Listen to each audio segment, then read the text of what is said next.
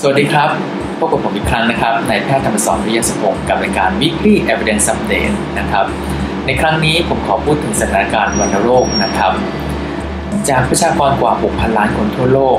สองพัน ล้านคนนะฮะได้ติดเชื้อวัณโรคไปแล้วนะครับและมีการประมาณการด้วยว่ามีผู้ป่วยแบบ Active อีก สิบเอ็ด ล้านรายนะครับทั่วโลก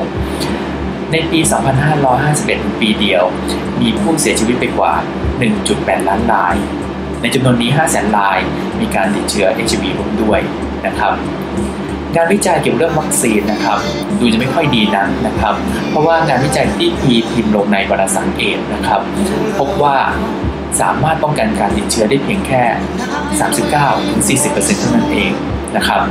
ฉะนั้นการควบคุมวัณโรคโดยการใช้วัคซีนดูจะไม่ใช่หนทางที่ดีนักนะครับสำหรับรายการ Weekly Evidence Update ในครั้งนี้ก็ขอจบลงเพียงเท่านี้สวัสดีครับ